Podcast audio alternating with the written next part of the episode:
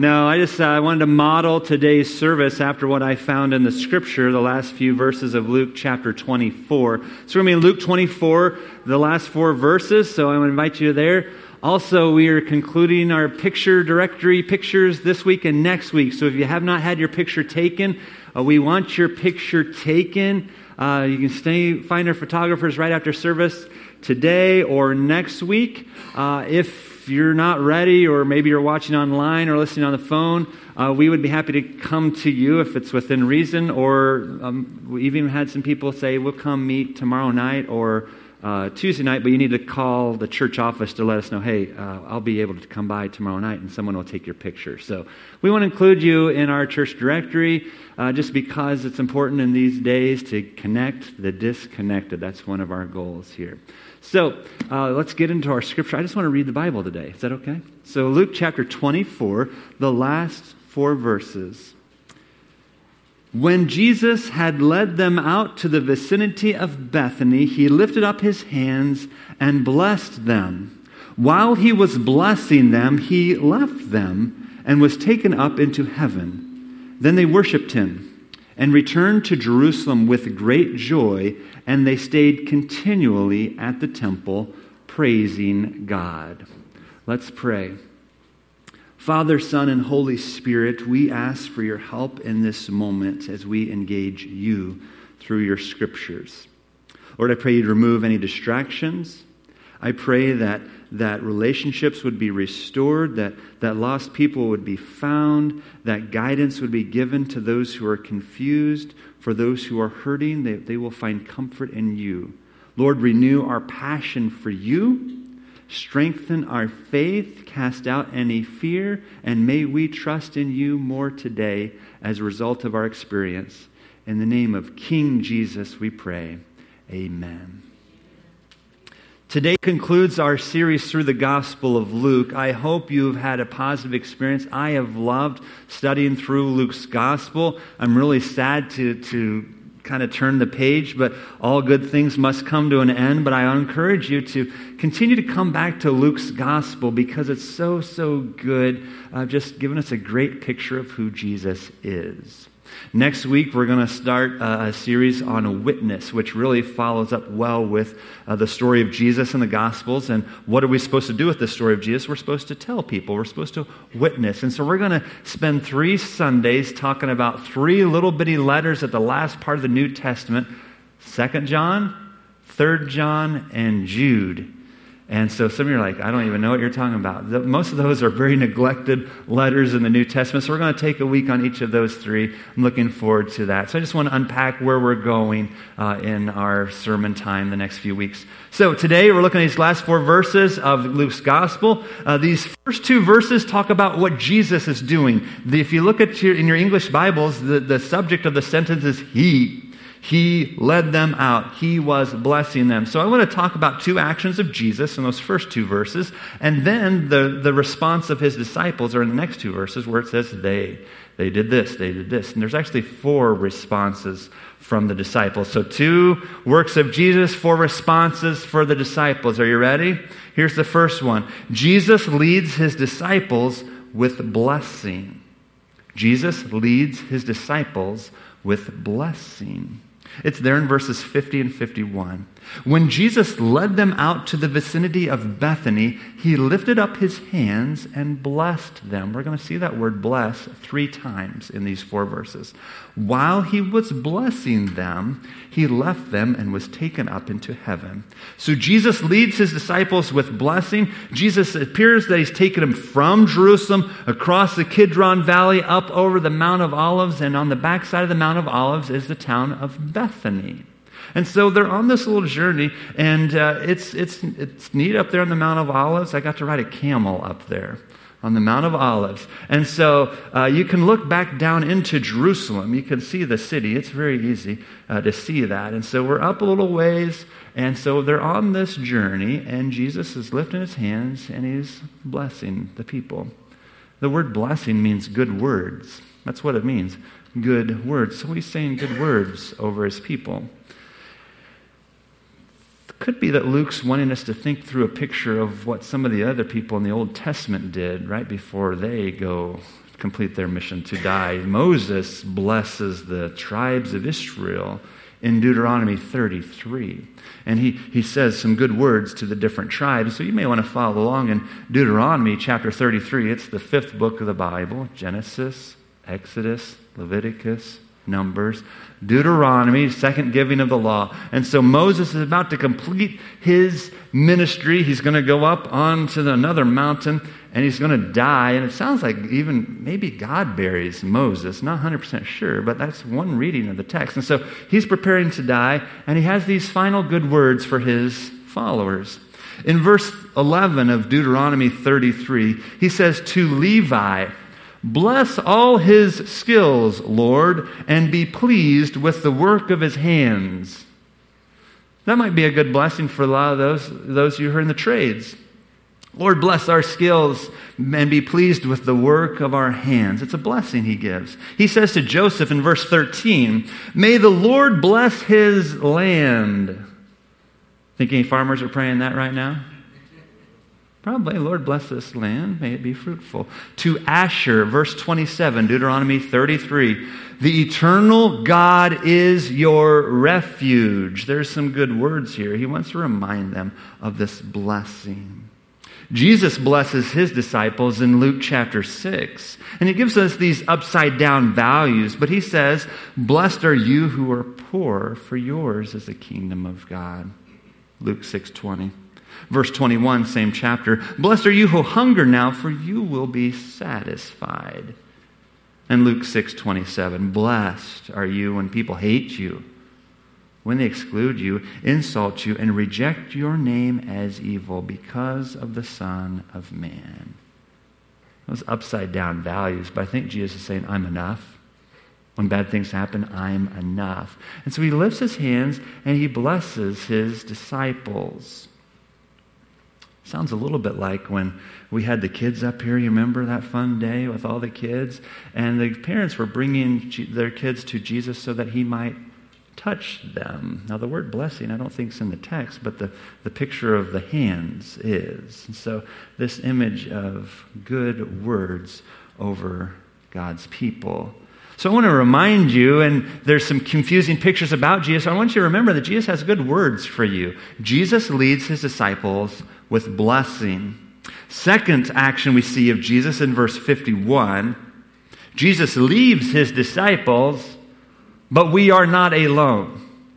It says, while he's blessing them, he left them and was taken up into heaven. The Christian church tradition calls this the ascension of Jesus, Jesus going up into heaven. It's a big deal. And it's an often neglected and forgotten doctrine in the Christian church that we, we always talk about Jesus died on the cross, he rose from the dead. Don't forget that he ascended into heaven as king. And so Jesus leaves his disciples, but we are not alone. Jesus leaves his disciples. And Luke's gospel, if you read through the last few verses of Luke chapter 24, we have it's Easter Sunday. And Jesus, is, they go to the tomb, it's empty. And then he appears on this road to Emmaus with a couple guys, and they have this conversation, and they don't know who he is. And then they recognize him in the breaking of the bread. And then uh, he kind of vanishes from their sight. He shows some convincing proofs to other people. And then he says, Do you have some fish? And so he gives them, uh, he gets something to eat. And then we have this picture as they go on up to the Bethany and he's taken up from them. It almost sounds like after Jesus had his fish sandwich on Easter evening, he goes up to heaven. I mean, if you read just Luke's gospel, that's what happens. But if you go to Luke's second volume, which is the book of Acts, Acts chapter 1, verse 3, in Acts chapter 1, we have this theme unpacked some more. In fact, Luke likes this theme of Jesus going to heaven, this ascension. And so in Acts chapter 1, verse 3, it says, After his suffering, dying on the cross, he presented himself to them and gave many convincing proofs that he was alive. See my hands, see my feet. I am alive. He appeared to them over a period of 40 days and he spoke of the kingdom of God. So Jesus walked on the earth with his new resurrected body for 40 days, month and a half almost. So, if we were truly going to celebrate Ascension Day on the day of the Ascension, we would still have to wait about three more weeks because Easter was just a couple weeks ago. But I wanted to capture this as we were wrapping up Luke's gospel. So, Jesus walked around the earth for a while before he goes up into heaven. So, take note, take note of that. And so, he leaves his disciples, but they're not alone. The theme of Jesus going up to heaven is important to Luke as well because you go back to chapter 9 of Luke's gospel, Luke 9:31 and verse and also verse 51, he talks twice about him going to heaven. In Luke chapter 9, verses 30, 31, in that context, I still am not 100% sure what to do with this story of Jesus. This is one of the most puzzling stories. He goes up on a mountain, and Moses and Elijah show up, and his clothes start gleaming like lightning. And here's what happens in verse 31 Moses and Elijah, they speak about Jesus' departure. The word is exodus. I think Moses knew something about that, didn't he? Which he was about to bring to fulfillment at Jerusalem. Could be what we're talking about ascending into heaven, fulfilling his mission. You go down to verse 51. We, I'm pretty confident we can say this is what we're talking about. Luke 9 51. As the time approached for Jesus to be taken up to heaven, Jesus resolutely set out for Jerusalem. His mission is I've got a cross waiting for me to pick up, lay down my life for the sins of the world, be buried, and ascend into heaven. This might be helpful. I was reading and I was thinking about the story of Jesus is a lot like the letter U. It's like the letter U. And you can think of the, the top part. Jesus' story starts in glory, heaven, right? Perfect Son of God with Father, Son, Spirit, heaven. But he leaves heaven and walks this earth. He becomes a baby. And so you see the downward progression of Christ's life, his divine humiliation, and he walks this earth. And then he goes a little bit lower and lays down his life and dies. So remember, starts in glory, birth, cross, death, and then he's buried into a tomb. So getting a little bit lower. Ephesians 4 says that he who ascended is also the one who descended to the lower earthly regions buried. And so it's amazing that the, the God of the universe who spoke the world into existence, maybe created those rocks and those rocky tomb, is holding the Son of God. And so you see that it gets lower and lower. And you read Peter's letter, and it says that after Jesus died, he went and preached to the spirits in prison. I'm not sure what to do with that one. And so that even seems lower yet, but Sunday comes, doesn't it? That we celebrated just two weeks ago, Easter Sunday shows up and then Jesus comes out of the grave. And so the story starts to get a little bit better now. And he's conquered sin, he's conquered death, and he ascends into heaven where he is seated at the right hand of the throne of God as king. Do you see the picture? It's the letter U. Glory, humiliation, ascension back to glory. There are several creeds throughout history that talk about Jesus ascending into heaven. I thought about reading one of those, and then I remembered, and as I was studying, there's one in the scriptures, so I thought we should read a scripture verse together. So I want to put 1 Timothy chapter 3, verse 16 on the, script, on the screen for us today. Remember, look for those chapter 3, verse 16s in your Bible. There's some good ones. And so here's one of those. And so let's read this one together. It really talks about the story of Jesus, and a little bit of that you is, is here. So let's read this out loud together. Beyond all question, the mystery from which true godliness springs is great. He appeared in the flesh, was vindicated by the Spirit, was seen by angels, was preached among the nations, was believed on in the world, was taken up in glory. So we have the ascension there. Jesus is the King taken up in glory. We don't have a lot of references, though, for king, do we? I mean, we're Americans. We took care of that king a long time ago, didn't we? And yet, there's some helpful image about a king. Most of us have a picture of you know king or queen. You think of your, your homecoming court or maybe prom and, and that king or queen. It's just kind of a little nice little honor for a night or for the yearbook photos, but there's really no authority. Uh, some of us uh, maybe follow uh, across the pond, and, and you know there's Queen Elizabeth. In fact, I just found out she celebrated her 96th birthday just about 10 days ago. 96. She's been queen for 70 years. Longest reigning monarch in, in England's history. That's her picture. Aren't those horses cool looking? They just look cool. I think that was her 96th birthday photo. Okay, so that's our picture. But unless Jesus comes back, which would be great, uh, she's probably going to die soon. I mean, odds are she might have a decade left if she's lucky. Okay? So her reign will come to an end and someone else will take the throne and there'll be a big pageant and a big coronation. But here's the picture here that we have in the Gospel of Luke is that Jesus is ascending on high as king. And we are not left alone. We have someone to help us. And he's going to say, You stay there. You stay there in Jerusalem because someone's going to help you. Holy Spirit's coming. And we're going to talk about that in a moment. But Joel Green highlights that you look at these two stories from Luke's gospel and the first chapter of Acts, they provide a transition in Luke's story from the story of Jesus to the story of his witnesses. And that's why we're going to spend some time in the next few weeks talking about witnessing for Jesus. So we have these pictures of Jesus that the, Jesus leads his disciple with blessings and he leaves his disciples, but we are not alone. Holy Spirit will come.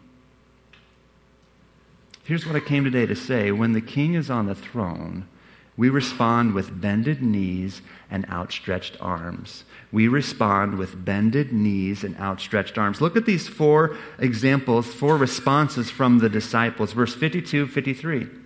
Then they worshiped him and returned to Jerusalem with great joy, and they stayed continually at the temple praising God. I'm going to take these a little bit out of order, but the first one is there, verse 52 the disciples worship King Jesus.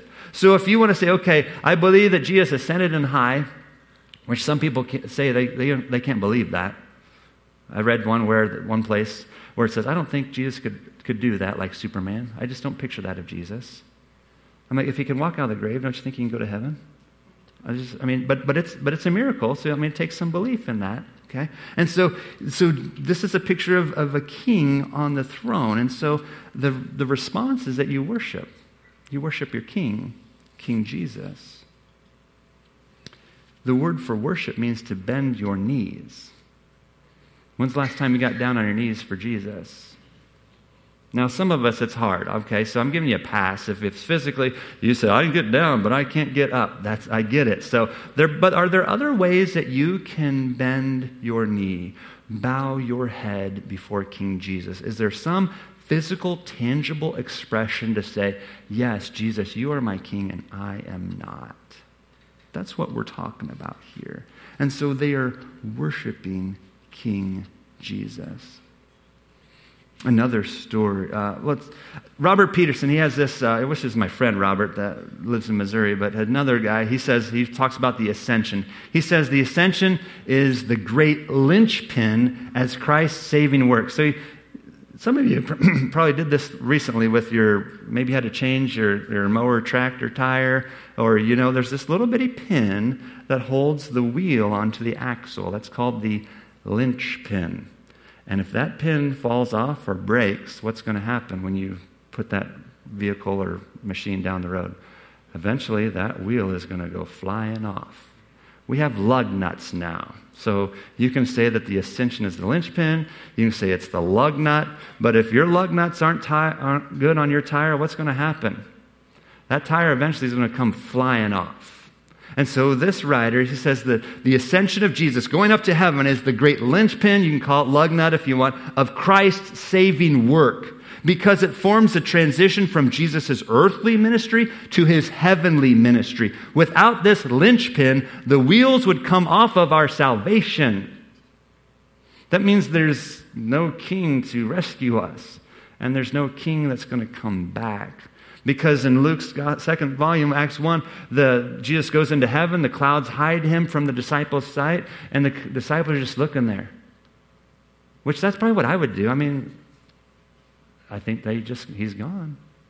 And then these two men dressed in white, which sound like angels, they're like, What are you guys doing staring at the clouds?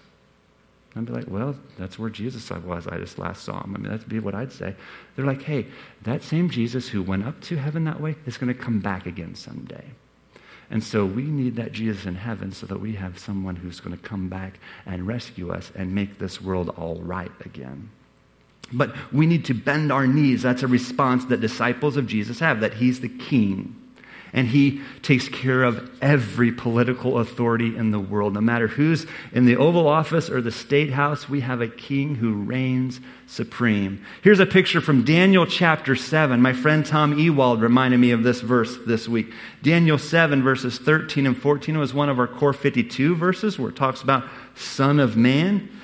Daniel 7, 13 and 14. In my vision at night I looked, and there before me was one like a son of man coming with the clouds of heavens. That sound a little familiar to our story today?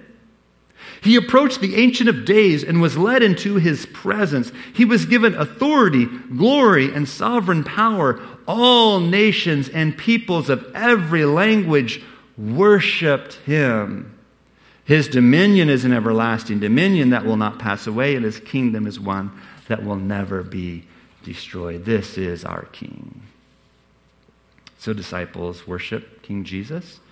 A second response in verse 53 disciples bless God. I told you that there's three times where the word bless is in these four verses. The NIV doesn't translate the last one as bless. They say praising God, which is okay, but the word means bless. It says, and they stayed continually at the temple praising God or blessing God. The Gospel of Luke ends where it begins. The Gospel of Luke ends where it begins. You go to Luke chapter 1. Luke chapter 1, verse 42. And there's a couple pregnant ladies having a conversation.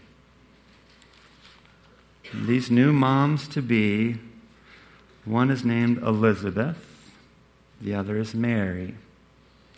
Luke 1 42 We'll pick it up in verse 41. When Elizabeth heard Mary's greeting, the baby leaped in her womb, and Elizabeth was filled with the Holy Spirit.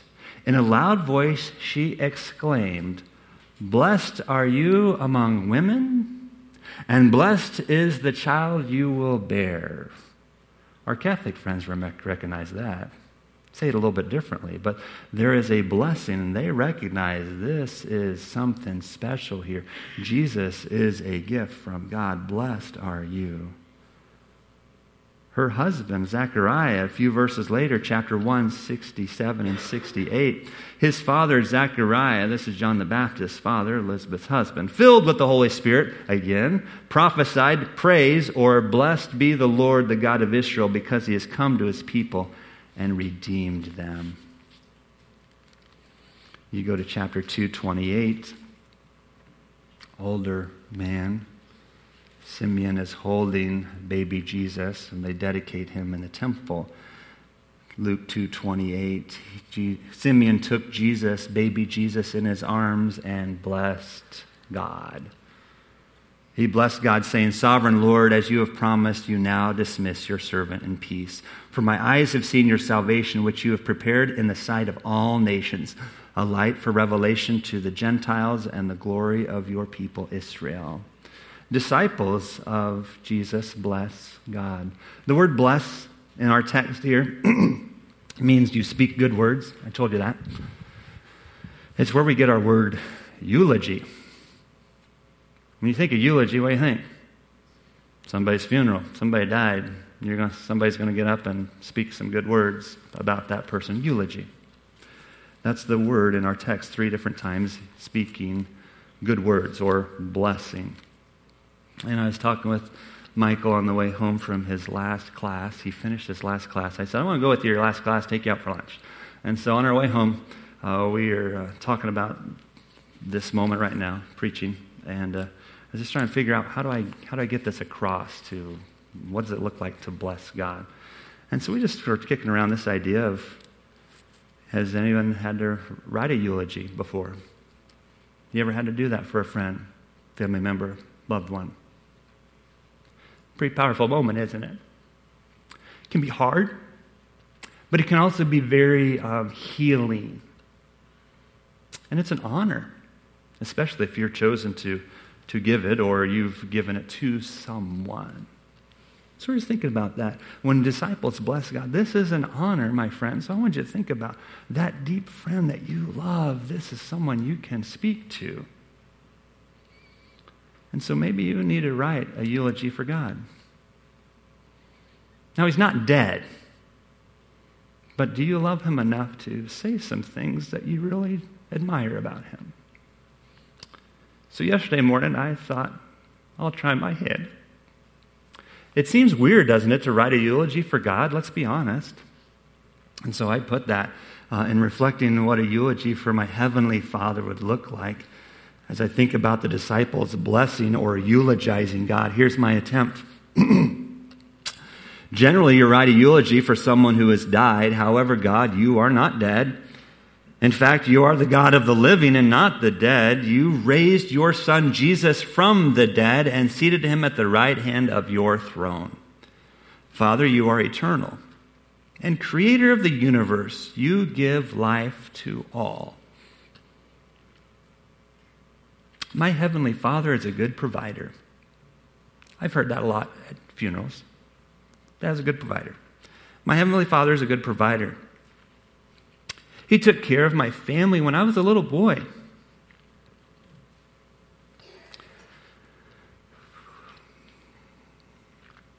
He took care of my family when I was a little boy. And my dad was out of work for over two years. He's taking care of my family that I'm raising.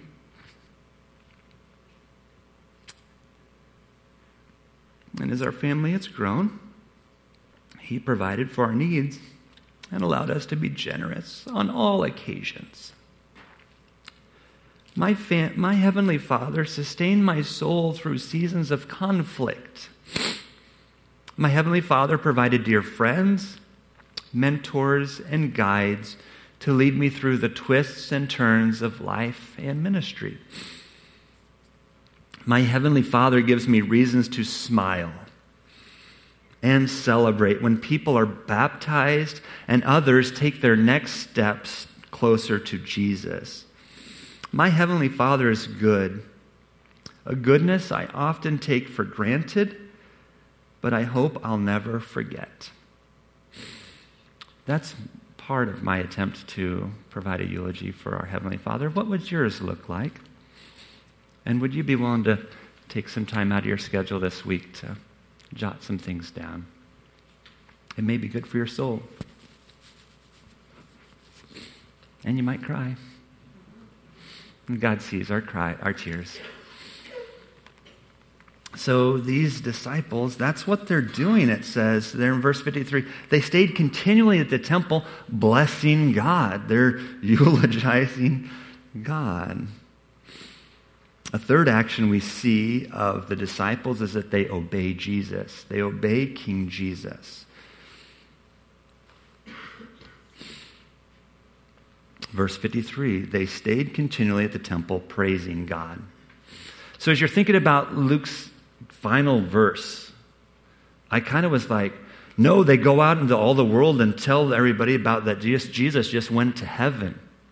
That's what I, if I was writing the Gospels, which is a good thing I didn't, but if I was writing the Gospel, look, that's, they'd go everywhere because that's what Jesus' followers do, right? Why are they staying at the temple? Don't you remember that people were running the temple killed Jesus just like a month and a half ago? And yet it says they stayed at the temple continually praising God. Why do they stay at the temple? They're supposed to go, right? Not yet.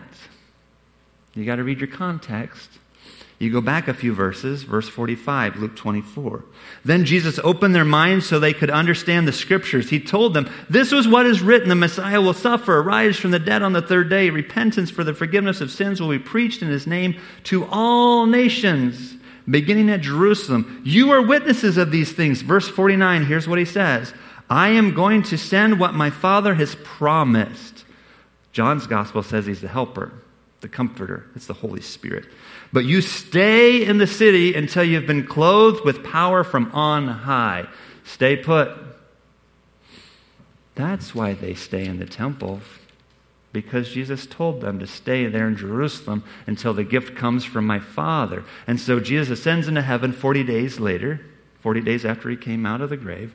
10 days after that, Holy Spirit shows up, day of Pentecost. So they're going to stay in Jerusalem for about 10 days, and then they're going to go to all the world. But right now, they just got to stay put and wait. So disciples obey King Jesus. Stay put. Again, the Gospel of Luke ends where it begins in the temple.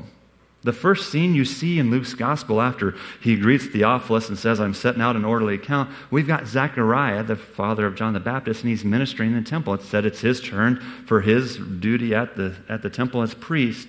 And later in chapter 2, we have this older lady, Anna, who stays at the temple day and night disciples obey King Jesus. Fourth response that I see, I want to save this one for last. Disciples trade fear for great joy. Then they worshiped Jesus and returned to, to Jerusalem with great joy. So even though they just saw Jesus ascend into heaven, they don't know where he's going to be. They have joy. Their fear and amazement has changed to great joy. And again, the Gospel of Luke ends where it begins. You may want to go to this one Luke chapter 2. Luke chapter 2, verse 8. And there were shepherds living out in their fields nearby, keeping watch over their flocks at night. And an angel of the Lord appeared to them, and the glory of the Lord shone around them, and they were terrified. But the angel said to them, do not be afraid. I bring you good news that will cause great joy. That will be for all the people. Today, in the town of David, a Savior has been born to you. He is the Messiah, the Lord. This, is, this will be a sign to you. You'll find a baby wrapped in cloths and lying in a manger. Suddenly, a company of the heavenly host appeared with the angel, praising God and saying, Glory to God in the highest, and on earth, peace to those on whom his favor rests. Luke's gospel ends right where it began, with the birth of Jesus bringing great joy. And I like what it says in the original language it's mega. It's mega joy. That's where we get our word mega joy. So here's the bottom line, my friends. When the king is on the throne, we respond with bended knees and outstretched arms. Jesus is on the throne. We bend our knees or bow our heads in worship. We reach, out our arms, maybe to bless or to serve as priests. There's the temple imagery.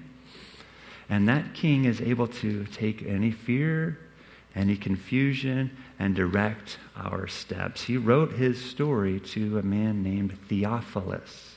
His name means someone who loves God. And Luke set out an account to give Theophilus a beautiful, clear picture of who Jesus is one who came from heaven as a baby, brought salvation to all the world, brought amazing works, gave amazing words of teaching, and he gave his life on the cross, he rose from the dead and he ascended on high as king. That's our message for today. And a proper response to that is worship. And so that's why we've created the service order to be a little flip today so that we can respond to this message in worship. So I'm going to pray, and then we're going to show a video of one of our mission partners that is um, serving in the Philippines, in the Philippines Youth Ministry, and it talks about forgiveness of his name will be preached to all the nations. So we're going to continue to respond in worship. But I want you to think about Jesus on the throne. How are you going to respond today? Let me pray. King Jesus, thank you for this opportunity. I thank you for your guidance. We thank you for this time to witness to your truth. We ask for your help. Lord, may we respond with bended knees and outstretched arms for your glory. Amen.